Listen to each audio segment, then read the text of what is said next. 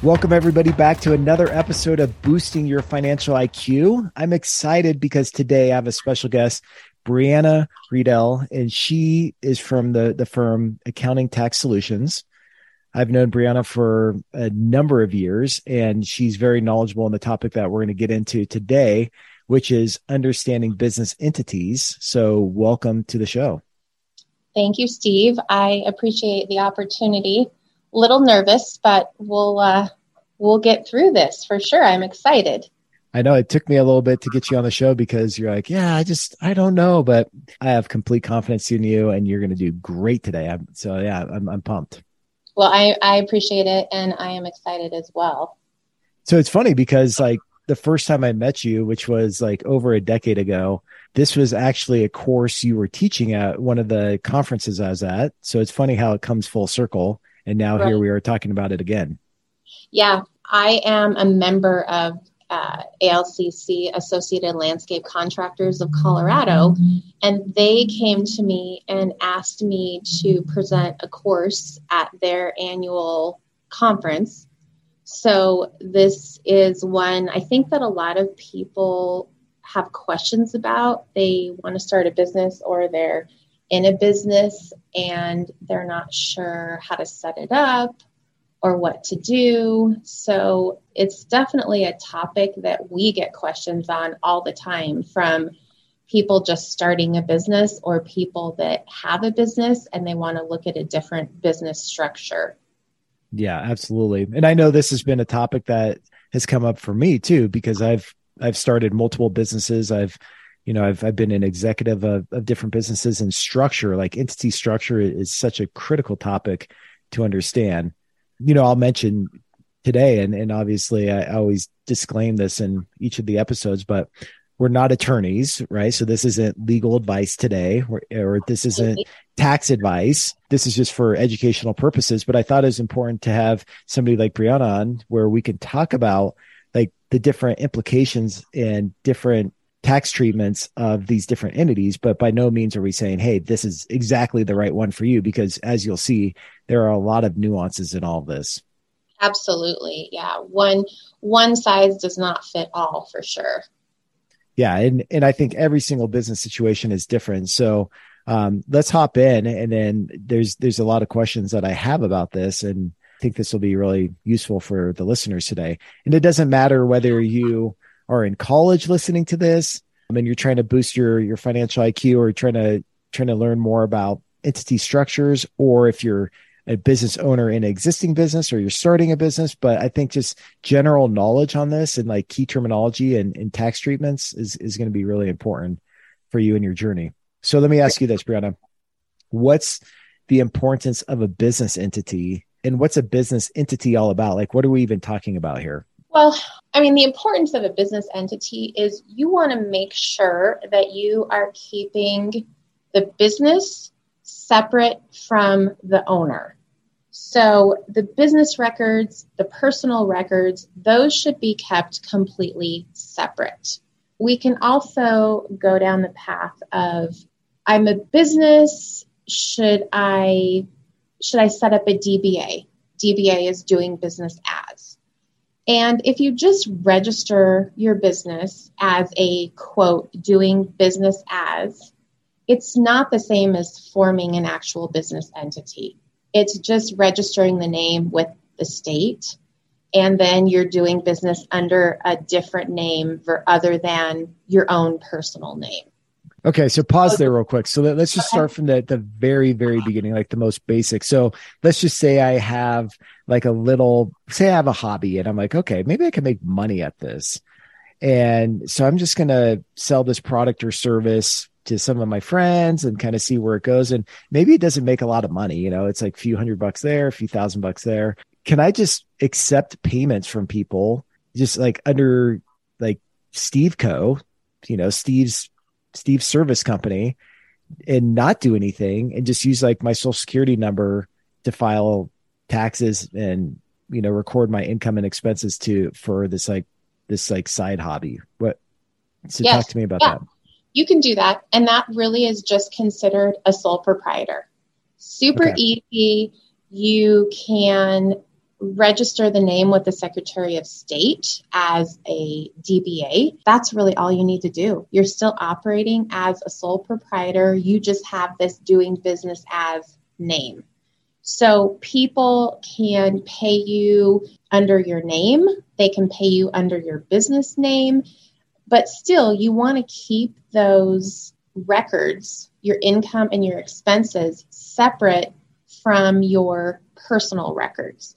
So I would still caution the client that you want to do that. And then I would recommend that they go to the bank and they set up a separate business account with that business name. So Steve's Service Company would be a sole proprietorship. You could set up that bank account and then you would track all of the income and expenses for that business in that bank account.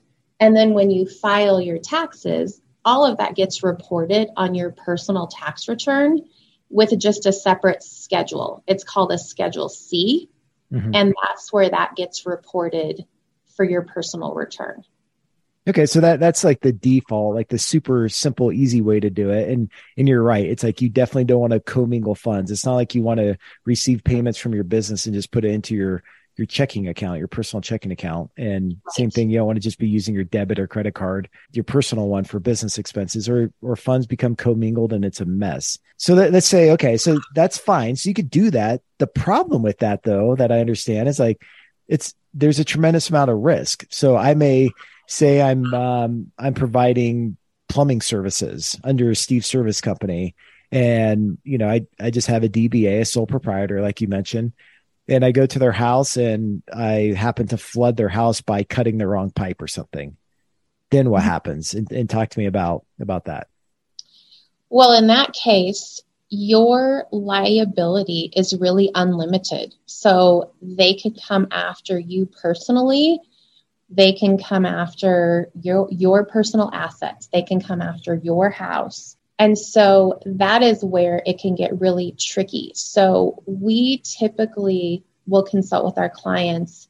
And if they have the type of business where there could be some liability, we would caution them to not just operate as a sole proprietorship.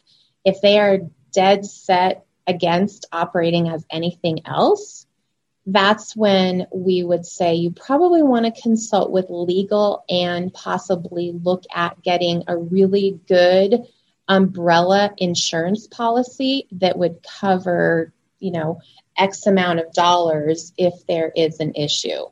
That's that can be sort of one way to get around, if you will, the difference in entity by just staying with the sole proprietorship versus opening up a different business entity.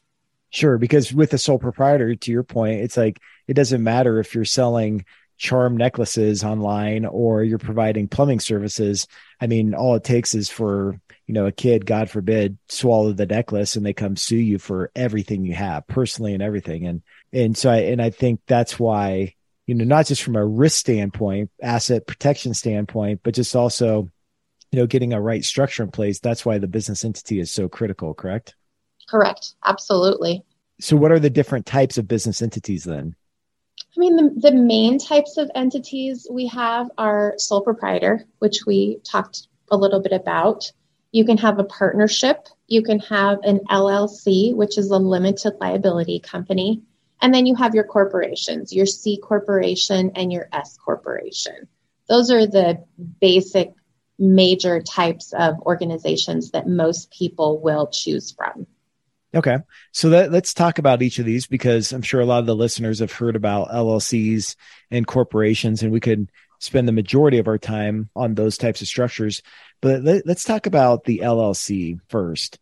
So, why would somebody choose to set up an LLC over like a corporation? Let's take a quick break. All right, I have to interrupt the show, but I'll be super quick. I have a question for you. Who are you working for? Chances are you're working for everyone else besides yourself. Think about it. You're working for shareholders by grinding away in someone else's company. You're working for a bank by paying interest. You're working for the government by paying taxes. You're working for social media companies by giving your attention to their paid advertisers. You're working for your friends by doing crap that you don't want to do. You're working for everyone else by not pursuing the most essential things you are destined to achieve. Look, I've been there. I'm still there at times. Ugh, it could be so frustrating. If you want to achieve financial freedom, the fastest way to do it is through business. Don't get tricked by get rich quick schemes. Don't be fooled that your 401k is going to build you wealth. Don't waste time by trying to piece business finance together. Check this out. Here's my invitation. Go to byfiq.com, which stands for boosting your financial IQ.com, and check out our programs. We have one for every possible path you're on. Whether your goal is to become fluent in business finance, launch a profitable business, or scale a business successfully, we have a solution to help you. I promise you, your life will change when you take action. So, check out these opportunities that I've prepared for you. Now, back to the show. They would choose it because the owners themselves have limited liability, hence the name limited liability corporation or company. Sorry. The owners have limited liability. So, meaning that if somebody were to come after them, they would have to come after their company first. So, it, it limits the liability of them personally. The, their personal assets are protected and they can they can choose how they pay their payroll taxes. They can choose to be a corporation an s corporation or they can choose to be a partnership. We can talk about kind of the tax treatments of those in a in a little bit. So but, is there one that's easier than another? Like if i'm sitting here thinking okay you know llc corporation I'm just starting out. I don't know if it's going to be like a one person company or if this is going to blow up and be, you know, a thousand people in the future. Obviously, I have high aspirations, but I may be thinking, is there one that's easier to set up or what are your thoughts on that? I think so. When you're talking about looking at LLC versus S corp, those are sort of the two two main ones that people will talk about. Which one should I be? If you're starting out, you're really not sure if this is going to take off, you don't know if you want to have employees, the LLC is going to be much easier to set up. There's no annual meetings that have to happen, there's no board of directors. You can basically run it similar to a sole proprietorship, but again, you have that extra liability protection. So that's when it's probably more advantageous for a person starting out where they're not sure about some things with the business or profits or employees. It would be the easier of the two. Okay. So I want to set up an LLC. Like you mentioned, you could go to the Secretary of State, you could register this organization, file your articles of organization, and then go to the IRS website, get an EIN, which stands for Employer Identification Number. So you're not mm-hmm. using like your social security number. Um, so you could get this all set up. And then from a, a tax perspective, you kind of touched on this. How is that LLC initially taxed? And are there different options when it comes to um, how you'd be taxed and what the treatment would be moving forward? Yes. So when you're setting up an LLC, you can certainly do it yourself. There are there are websites that will guide you through how to set it up and forms that you need. And you can certainly do it yourself. We recommend going to an attorney, paying a few hundred dollars to get it set up correctly with all of the proper documentation that you need mm-hmm. and have it set up and roll with it. That's not to say that you couldn't do it yourself, but we just recommend that people would use an attorney just to make sure that you have all of your I's dotted and T's crossed. Got it. But with that being said, when once the LLC is set up, if it's just you, then you're considered a single member LLC. In the IRS's eyes, they call that a quote disregarded entity. It's not a nice term, but it's just the term that they use. So, what that means is you have the liability protection of an LLC, but your treatment of how you report everything is like a sole proprietor. And that's when it's just one person, one owner. If you have two owners, then it's an LLC. Well, let me just say you can treat it like a partnership or you can treat it like an S Corp if it's an LLC. So when you originally set up the LLC, treat it like a partnership. If you want to have it treated like an S corporation, then you make this election, which is you file an IRS form 2553, and that is the application to be taxed as an S corporation. It's a pure tax election for IRS, and that's it, it's just a difference on how the taxing is treated. So, how that works is the LLC itself then has hopefully a profit, and that profit is subject to income tax and it's subject to self employment tax. The self employment tax is referred to as the Social Security and Medicare tax. If you were, say, an employee of a company, when you look at your paycheck, and they have that Social Security and Medicare tax withheld from your check, the employee pays into that and the employer pays into that. And that's what we call self employment tax. Okay. So, being an LLC, whatever profit you have at the end of the year, again, is subject to income tax and self employment tax. Got With it. an S corporation, what happens is, again, whatever profit is in the business at the end of the year, that is taxed to the individual members or shareholders of the business. However, what you can do with an S corporation is you can pull some of those profits out in what we call distribution, and you're saving the Social Security and Medicare tax on that distribution amount. So that's where the appeal comes in with the S corporation because you're saving some of those payroll taxes when you're pulling out those profits.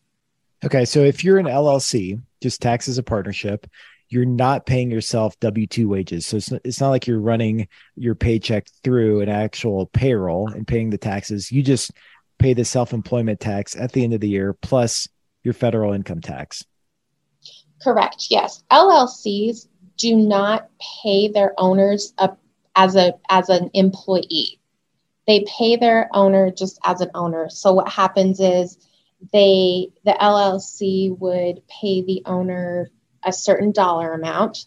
There's no taxes withheld on that like a paycheck. And then at the end of the year, that profit is taxed at the federal level and state level. Okay. And then so if you're if you're an LLC, you're not getting a, a W 2 type paycheck. If you're an S Corp, though, my understanding is that you have to pay yourself some type of salary, run it through payroll, withhold the taxes, and then the entity, the S Corp, has to match Medicare and Social Security taxes on that. And then, like you said, as an S Corp, you could take distributions, and then those distributions are not subject to the Medicare and Social Security tax match. Is that correct? Did I say that right? Yes, exactly. So with an S corporation, you have to become an employee of the corporation, being an owner. And so it will run just like you have other employees. You'll get a paycheck, there'll be taxes withheld, including the Social Security and Medicare tax. And then the company, as the employer, matches the Social Security and Medicare tax as well as they would pay into the state unemployment and the federal unemployment up to certain dollar limits. So then then what happens is you pay yourself a salary of whatever that is and then you can also take what are called distributions in an S corporation. So what that really is is it's you're paying yourself a return of profit. Mm-hmm. So you never want to pay yourself a very low salary and a very high distribution. IRS will flag that all day long because they obviously want their fair share of everything. And so you just want to be careful that you're using a good ratio of salary versus distribution. Now, again, not legal advice, not tax advice for anybody, but typically we will tell our clients to stay in a three to one, two to one ratio, salary versus distribution, to be comfortable with that number. Now, IRS talks about with S corporations what is a quote reasonable compensation, but it isn't anything that has a true definition. Your definition of reasonable salary could be completely different from my definition of a reasonable salary. But one of the things you want to look at is what could you pay or what would you pay somebody that is doing your role or your position? What would you pay that person? It, you know, if it's a hundred thousand or if it's whatever it is, that would be your company's definition of a reasonable salary. So you just want to be careful when you're looking at that because again, you don't want to take a very low salary and a very high distribution because IRS can come back at you and they can say, nope, that that's not a reasonable compensation and we are going to change that and then you have a whole other issue with back payroll, payroll taxes, penalties, interest, all of that stuff. So we definitely don't want to go down that road. And if we get a new client and we see that they're an S corporation, they've taken zero salary and they've taken distribution, we won't even accept the engagement because it's too much exposure for the client and for us. Yeah, that makes perfect sense. So basically what you're saying is like if if you're an owner of an S corp, it's not like you could pay yourself $50,000 in salary and then take $250,000 in distribution and say, wow, look at it. I, I avoided uh, the, the match on Medicare and Social Security on those right. distributions. Yes, exactly. Got it. Okay. So I think that's great. And I think that's fine. I think there's some important limitations that we should talk about when it comes to the S Corp, because people may be listening to this and think, wow, like no brainer. Why wouldn't I just be an LLC tax as an S Corp? Or why wouldn't I just set up an S corp because I could save all this money? So, what are some of the limitations when it comes to S corps? Well, with S corps, yeah, there are some limitations. One of which being it's limited to 100 shareholders. So, if if you have this company and it is growing leaps and bounds and people want to invest and they want to be owners and it's great and it's awesome you're limited to those 100 shareholders. Mm-hmm. Also, it has to be, well, let me tell you what it can't be. Corporations, partnerships, LLCs, non resident aliens cannot be shareholders of an S corporation. I think that's a big issue that I had to like unwind in this company that I was, I was helping. They're they're a large organization and they set it the business up as an S corp years go on, decades go on being in business. And then it came time to exiting the business and the owners wanted out. Well, they were considering bringing in a minority investor, but the minority investors, my understanding is that the, the minority investors, they, they were established as LLCs. So they wanted to invest as an LLC into the business, not as individual investors, but they were unable to do that because with S Corps, you can only have individual investors. Is that correct? correct? That is absolutely correct. Yes. In- individual so, owners, right? Yeah. Individual owners, yes. If if you're an owner of an LLC and you want your LLC to be a shareholder of the S corp, that will not work. You as the you as Steve Coffrin could be the shareholder of the S corp, not your LLC.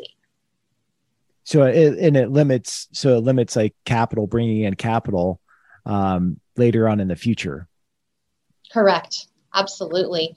Yeah, that so those are those are some definite disadvantages of the S corp, but you know, honestly with most of the clients that we work with, we don't have that problem because really they're they're people that are investing in these corporations and they're under 100 shareholders. So we don't mm-hmm. really have those issues, but I know that they're out there and it's important to talk about them.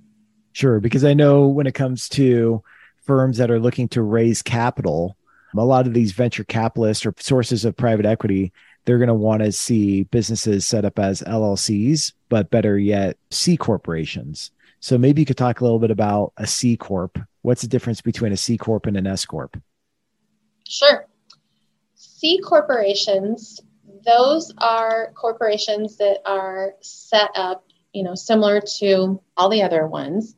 But the owners they don't have any personal liability of any any of the debts of the corporation any liabilities of the corporation. They there's no personal liability there. If they want to raise capital they can sell corporate stock because when you set up a corporation you have shares of stock that are issued and shares of stock that are outstanding and so if you're wanting to raise more capital you can sell more of those shares and then, if something were to happen with some of the shareholders of the corporation, it can continue to exist separately from those shareholders. If, say, they pass away or something like that, it, it can continue. You know, some of the disadvantages of the C Corp is it's probably one of the most complex business structures. It will probably require lots of legal time with filings that need to be done, reports that need to get filed with various en- entities.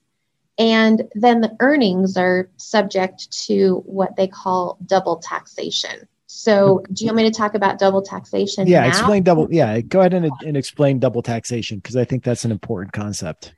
Yeah. So, what double taxation is, is with a C corporation, whatever profit the corporation has at the end of the year pays corporate income tax. And then when the shareholders get a dividend, where a dividend is basically a return of the profit, then those shareholders are taxed personally on that money that is, quote, a dividend. It is not payroll.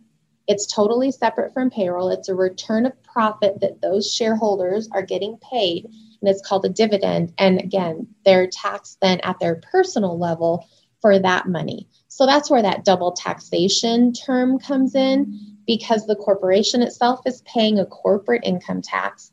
And then the individual owners, when they take a return of profit, i.e., a dividend, they're paying tax at the personal level. So that sounds terrible. Why why would somebody ever want to be taxed double? There are some times that a C corporation is necessary, it's warranted because C corporations, they can have foreign owners.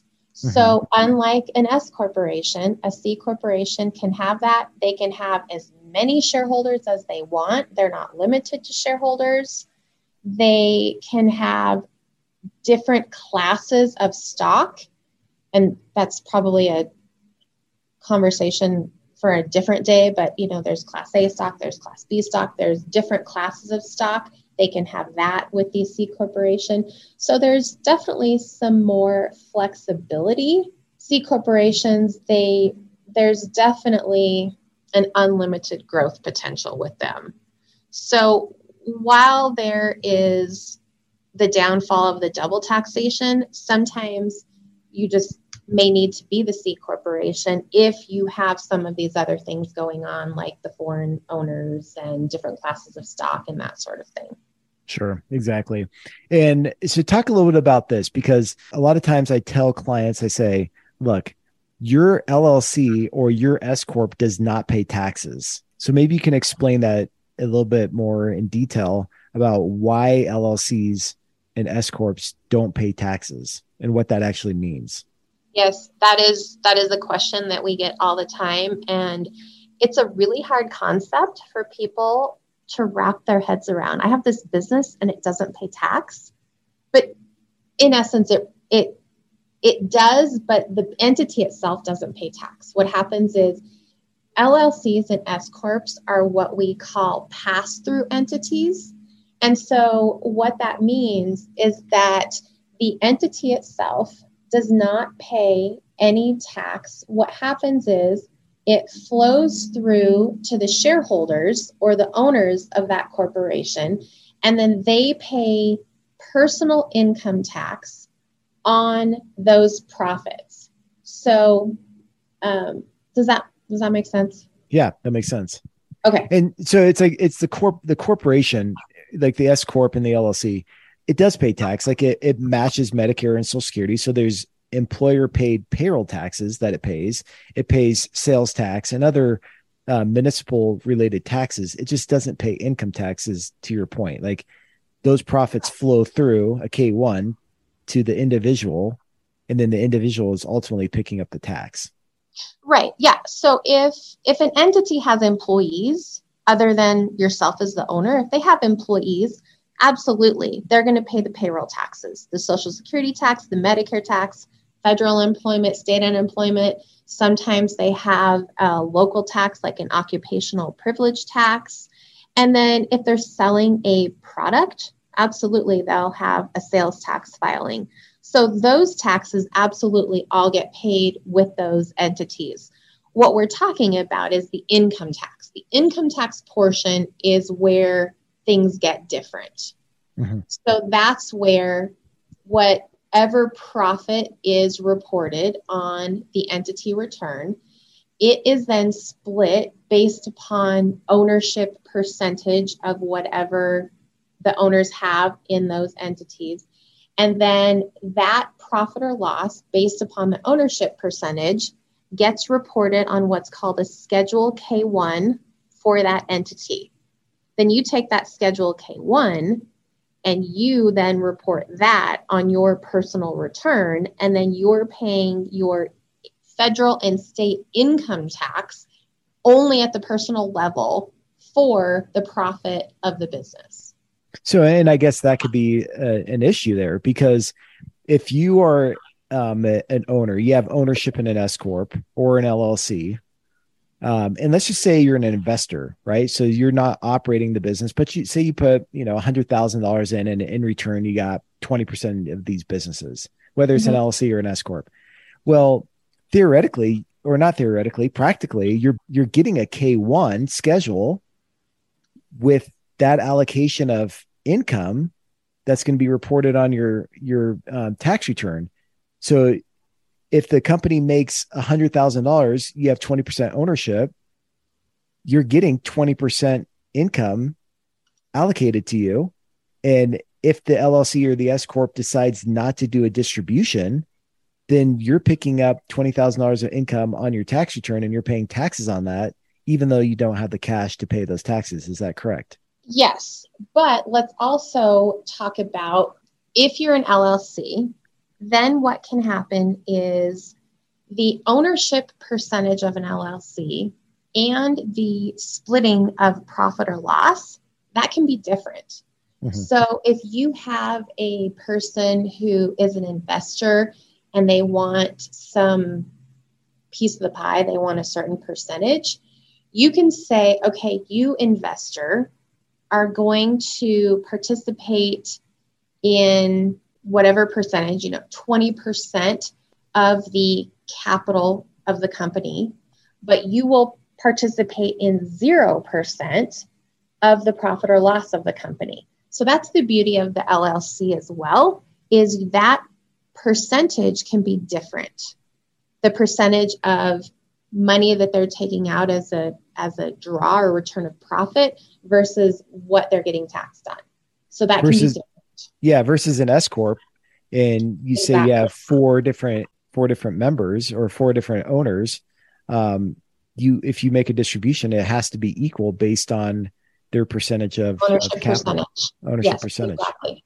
Based upon their ownership percentage. So exactly, you have an S corp, and there's four four owners. They each own twenty five percent well, then their distributions have to equal 25%, and then their K1s, their percentage of the profit or loss, also has to equal 25%. So there's yeah. no getting around that with an S corporation. If you do happen to change that, or let's say it's four owners, they each own 25%, but owner number one, his distribution is 30%, not 25, that can be a huge deal and that can negate your S Corp status because then that's considered a second class of stock because that person has received more in distribution. We just don't want to go down that road. So you want to make sure you don't ever, if you have an S corporation and there's reasons for it, you don't want to get that taken away from you. Yeah. And then that's why, you know, at the beginning of this, we said, look, you know, this is where you need to get legal advice on all this. This isn't; these are things that you don't want to trifle with, really. So let me get, let me go back to another thing because this is a common like point of confusion when I'm talking to people. I'll ask them on the onboarding process. I'll say, "What type of entity structure do you have?" And they'll say, "I'm an S corp." But then really, I'll look at their tax returns, and it's like, "No, you're an LLC. Tax as an S corp." Mm-hmm. So if if you're an LLC taxes an S corp, does that convert you into an S corp, or are you still an LLC taxes an S corp? And how does that all work? Because that that seems super confusing for people. You're really an LLC taxed as an S corp, so you will to to get that done. What happens is you would form your LLC but then when you want to be taxed as an S Corp, you have to file that Form 2553 with IRS, and IRS has to accept that for you to have the tax treatment of an S corporation. So it's a pure tax election, but at the end of the day, your structure is still an LLC. Okay. So you're still an LLC. Your legal structure is an LLC. It's just how your tax is different. Now, if you're an S corp, can you file an election to be taxed as a partnership or some other type of entity? You don't file an election per se with IRS, but what you would do is you would have formal paperwork set up by an attorney to have that switch happen. And it can it definitely can happen. But when you go from an S corp to an LLC, it's almost like you're liquidating that S corporation. And it's a taxable event because you're selling, if you will, those shares of stock back to the owners. And so it becomes a taxable event. So definitely consult with your accountant, consult with legal if you want to make that reverse switch. Got it. Okay.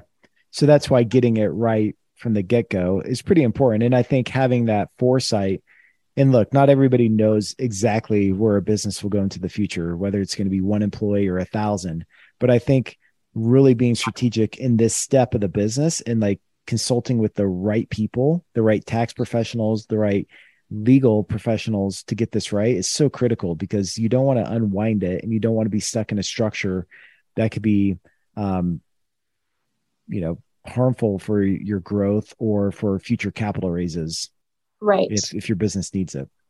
Right exactly. And you said it you said it perfectly. You don't want everything to be so confusing and so just wound up that it takes time hours upon hours of attorney time and accountant time to get this unwound when you could have just had it set up correctly to begin with exactly so what what does the term piercing the corporate veil mean? Oh, I like that. so what that what that means in pretty simple terms is when you are when you've set up a corporation and you still really continue to operate kind of like a sole proprietor you're running personal expenses through the corporation and you're really not acting like a corporation, then IRS can come back and say, no, you've pierced the corporate veil. So, I mean, think about that. You you have put this hole in this this veil that is covering this corporation because you're really not acting like the corporation. You've created this hole where all of these personal things are getting in and you're really not acting like the business that you have intended to set up. Yeah, that makes sense. So, I mean, you could set up a corporation and say, look, my assets are protected. I'm this corporation, but you're not running it like a, a true corporation. Piercing the corporate veil may may preclude you from that. And and like you said, the IRS may come back and say, look, you're not really a corporation. You're really acting like a sole proprietor. Or from a risk standpoint, the risk protection that you thought you had by having a corporate structure could actually be pierced. Exactly. Yeah. It, it could be null and void. So I, I, think that's something critical to look out for. So we talked about a lot, and hopefully it's not confusing as people are listening to this. I mean, when you see it on paper or you're sitting down with somebody, it, it's much easier to explain. But let me just like try to do a recap here. So you have an LLC, and an LLC by default, if you do nothing other than set up the entity, you're going to be taxed as a partnership.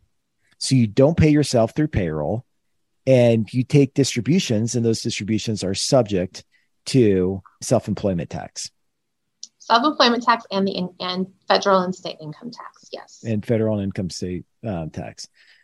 So then, if you want to file an election to be an LLC still, but to be taxed as an S corp, you could do that. But remember, as an S corp, you pay yourself a salary right? That's in balance with the distributions that you're taking. I, I, like the ratio that you mentioned before. So some type of ratio there where you're paying yourself a fair salary. You're taking the salary, entity is withholding these taxes and it's matching those taxes and it's paying on employment, unemployment taxes like federal and state unemployment taxes and other you know occupational related taxes but then you could take distributions as an s corp and you're not subject to the Medicare Social Security match. So there's a little bit of savings there compared to the self employment tax. Right. But you're still an LLC if your tax is an S corp. You're still an LLC. You act like an LLC. You file as an LLC, but you're just treated from a tax standpoint as an S corp. So don't get that confused. Yes, exactly. Now, if you're an S corp, there's there's the advantages that we talked about, but there's also limitations. So you can't have foreign investors. Distributions have to be made proportionate to the ownership of the business, and you can't have entities invest in your business. So if I had Steve's Holdco LLC, I can invest directly into an S corp. I'd have to invest as Steve Coffin personally. Right, and it's limited to the hundred shareholders limited to the 100 shareholders. So there there's other things there. So I'm, I'm just doing very high level overview for the listeners. So I mean, remember, seek professional guidance on this, but I just I, I just want to lay things out from a very high level. Now, a C corp, you can set up a C corp as well, more of a complex structure, but uh, it is subject to double taxation. So the corporation pays taxes, unlike the LLC and the S corp, which is just a pass through. It pays the C corp pays taxes, and then when it makes uh, dividends to the investors, the investors will pay a tax on those dividends. So the double taxation thing may seem like a disadvantage. However, unlike an S corp or an LLC, when the, the business makes money that year and those profits get allocated, you you pay taxes on the, the allocated income. Versus a C corp, I may have ownership in a C corp, and until a dividend is made to me, I'm personally not paying taxes on that distributed income. Did I right. say that all correctly? Exactly. Yep. Perfect. And a C corp, I mean, you could you could take a C corp public, and you could have unlimited number of investors, and I mean, there's there's other advantages there to that offset that double taxation. So that that's a high level overview of the entities. And the easiest the easiest type of entity is just going to be that sole proprietorship. And we mm-hmm. didn't really, you know, you didn't touch on that because you know, I really think it's important to have some sort of liability protection. But if you're just starting out and you think, hey, this is what I want to do, there's always sole proprietor that you could go down that road to begin with and then talk about converting to a different entity type down the road. Okay. And so final my final question is what is a B Corp? Because you know, we hear about B Corps out there. What is actually a B? B as in Bravo. What does that actually mean? You know, to be honest, I don't know a ton about them. All I know is they're they're considered what's called a benefits corporation. So it's a legal entity that is given a certification like fair trade or USDA organic.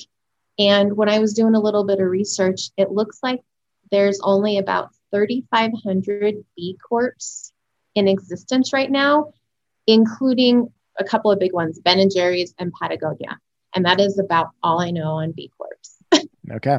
So if you want to learn more about B Corps, maybe I'll have to do another uh, episode one day. But at least you have uh, a rundown of uh, sole proprietors, LLCs, and uh, uh, corporations. Exactly.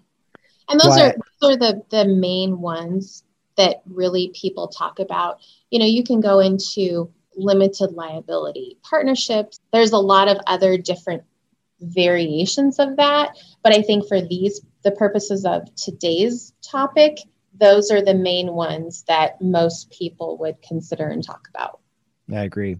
And so I'm, I'm glad that we are able to have this conversation. I think it's going to be a huge benefit for people. Um, I wish I would have had this information a long time ago when I set up my first company at the age of 16, but, uh, but hey, here it is now. Here we are. So, Brianna, thanks again for coming on the show. See, you said you were nervous at the beginning of the show, but you did an amazing job. I, I was, but no, it's good. Yeah, once you get to talking and and uh, get excited about the different types of entities, you just keep going.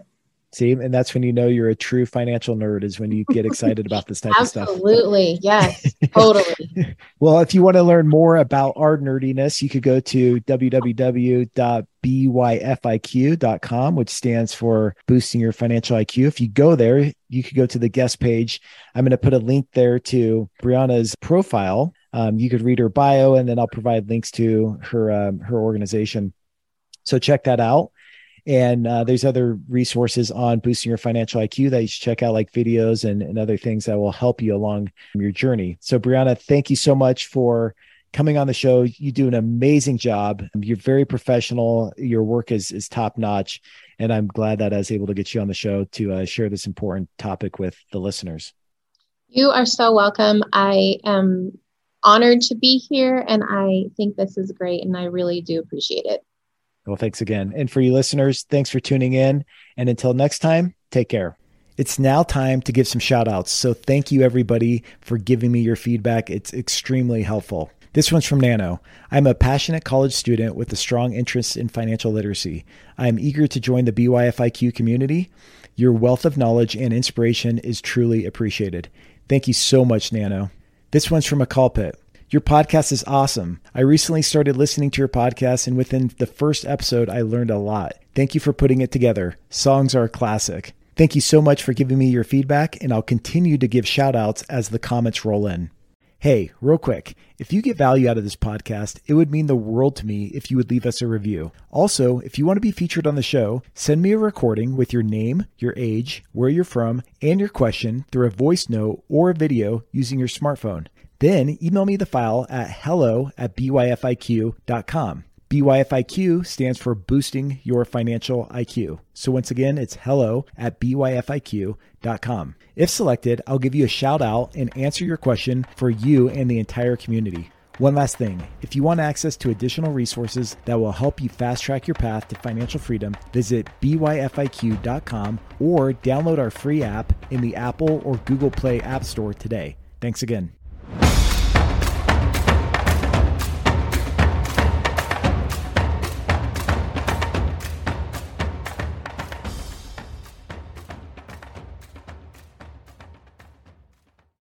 Hey, real quick, if you get value out of this podcast, it would mean the world to me if you would leave us a review. Also, if you want to be featured on the show, send me a recording with your name, your age, where you're from, and your question through a voice note or a video using your smartphone. Then email me the file at hello at byfiq.com. BYFIQ stands for boosting your financial IQ. So once again, it's hello at byfiq.com. If selected, I'll give you a shout out and answer your question for you and the entire community. One last thing if you want access to additional resources that will help you fast track your path to financial freedom, visit byfiq.com or download our free app in the Apple or Google Play App Store today. Thanks again.